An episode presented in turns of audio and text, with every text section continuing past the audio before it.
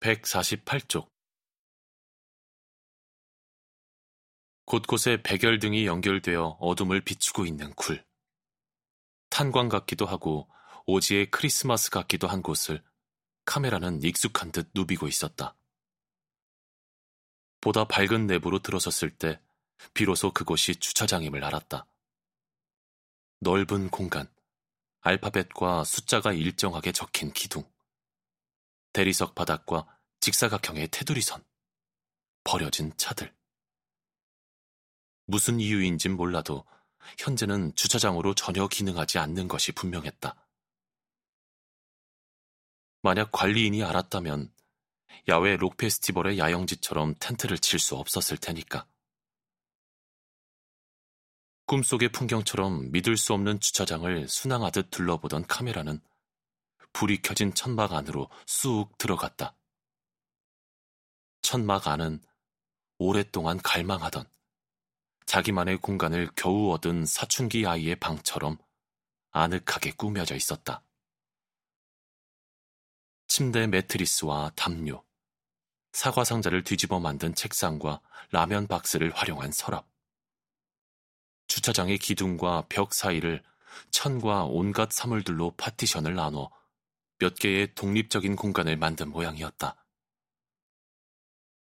매트리스에는 누군가 반쯤 누운 채 헤드폰을 귀에 쓰고 담배를 피우고 있었다. 하나는 그녀를 알아보았다. 일전에 히람과 봤던 DB6mm 테이프에서 하나보다 커다랗고 줄담배를 피우던 여자였다.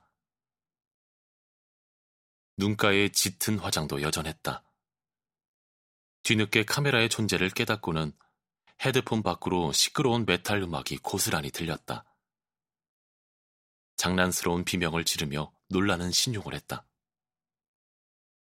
카메라 뒤로 웃음소리가 들렸다. 역시 히람이었다. 카메라는 다시 밖으로 나와 주차장 곳곳에서 저마다 시간을 보내고 있는 아이들을 하나하나 들여다보았다. 지난 테이프 속 영상에서 낡은 코트를 입고 은퇴 안경을 쓰고 있던 아이는 빛이 새어 들어오는 주차장의 환풍기 아래에서 터진 소파에 앉아 책을 보고 있었다. 다른 소년도 있었다. 그는 여전히 단추를 모조리 잠근 채 바퀴가 죄다 펑크난 구식 세단 승용차 조수석에 앉아 졸고 있었다.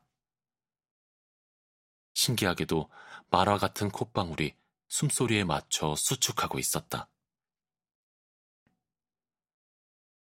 바람막이 소녀는 자신의 천막 안에서 심드렁하니 만화를 읽고 있었는데 갑자기 튕기듯 자리에서 일어났다. 카메라도 거기까지였다. 노이즈. 다시 촬영이 재개되었을 때 화면은 눈이 시릴 정도로 쨍한 빛이 직선으로 떨어지고 있는 해변을 보여줬다. 한 무리의 아이들이 카메라로부터 한참 멀리 모래사장에 모여 있었다. 커다란 바람 소리. 바다에 놀러 온 걸까? 골목과 주차장에서 봤던 네 명의 아이만 있는 게 아니었다. 처음 보는 아이들도 여럿 있었다. 아이들은 원반을 주고받기도 하고 괜히 소리를 지르며 파도를 따라 달리기도 했다. 카메라는 성큼성큼 그들에게 다가갔다. 가만 보니 아이들은 모두 두꺼운 옷차림이었다. 후드를 뒤집어 쓴 아이도 있고 털모자와 목도리를 두른 아이도 있었다. 바람에 머리칼이 휘익 날렸다. 겨울 바다. 눈부시게 반사되는 모래사장의 햇빛. 아이들은 어디선가 나뭇가지를 모아 불을 붙였다. 하지만 바람이 강해 쉽지 않다. 뭐가 우스운지 깔깔 웃는 아이들. 그러더니 한 아이가 오토바이를 힘겹게 끌고 오더니 연료통을 열어 깔때기를 이용해 기름을 물통에 옮겨 담았다. 그리곤 기름을 땔감 위에 조금씩 뿌리지만 뜻하는 바대로 큰 불길이 일어나진 않았다. 옆에서 누가 그냥 다 부어 하고 말하자 아이는 물통에 기름을 죄다 쏟아부었다. 그러자 커다란 불기둥이 솟아올랐다. 아이는 깜짝 놀라 뒤로 자빠졌다.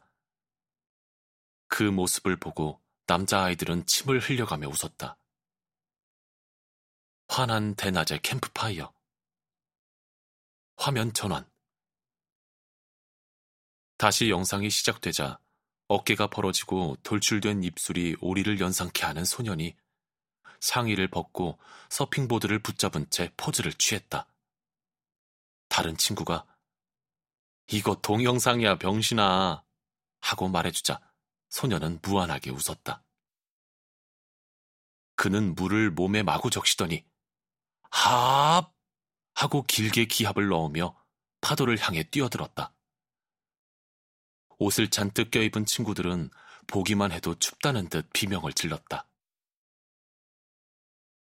서퍼는 열심히 손을 저어가며 앞으로 나아갔다. 적당한 파도를 기다렸다가 능숙한 동작으로 보드 위로 올라가지만 균형을 잃고 우스꽝스럽게 넘어졌다. 아이들은 불길 주변에 모여 앉아 담배를 피우면서 겨울 서핑의 황당함에 대해 떠들었다. 그때 뒤에서 돌연 성난 소리가 들렸다. 돌아보자 관리요원 모자를 쓴 중늙은이 사내 둘이 불만 가득한 얼굴로 다가오고 있었다. 그는 다짜고짜 화를 내며 꾸짖었는데 요지는 해수욕장 개장 시기가 아닌 때에 입수해선 안 된다는 것이었다. 하지만 아이들은 지지 않고 대들었다. 옆에서 흥분한 동료의 말을 듣고 있던 다른 관리 요원이 카메라를 보더니 집어치우란 듯이 손바닥으로 렌즈를 가렸다. 잠시 암전. 여전히 관리 요원과 아이들은 논쟁을 벌이고 있고 카메라는 조금 떨어져 그들을 찍고 있었다. 줌인. 잔뜩 혈압이 올라 그대로 쓰러질 것만 같은 얼굴의 관리 요원과 태연하게 그를 조롱하는 아이들의 모습이 고스란했다. 그때 서핑에 실패한 소년이 수건을 두른 채 무트로 걸어왔다.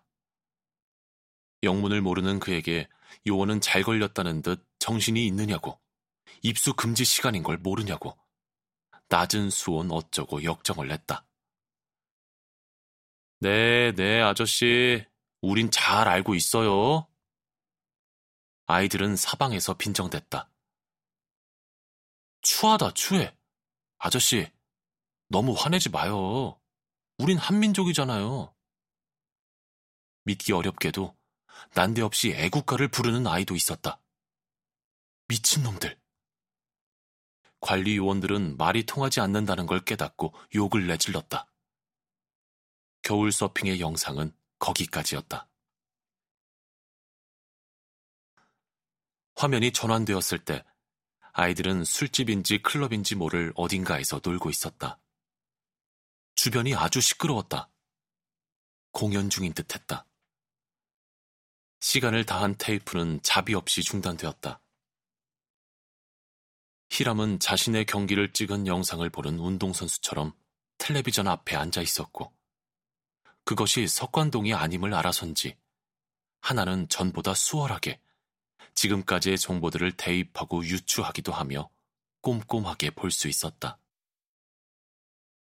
누군가 깔고 앉아 찾을 수 없던 퍼즐 조각이 난데없이 나타난 꼴이었다. 재즈 피넛에서 찾은 폴라로이드 사진, 한신 아파트 지하 주차장, 그리고 그곳에서 살고 있는 아이들. 한낱 추론이 엄연한 사실로 거듭나고 있었다. 하나는 더 이상 영화가 필름 밖으로 성큼성큼 걸어 나오고 있는 것인지, 자신이 영화 속으로 빨려 들어가고 있는 것인지 분간할 수 없었다. 둘의 경계가 빠른 속도로 허물어지고 있었고, 아무 소리도 없이 하나와 히람은 그 풍경을 바라볼 뿐이었다.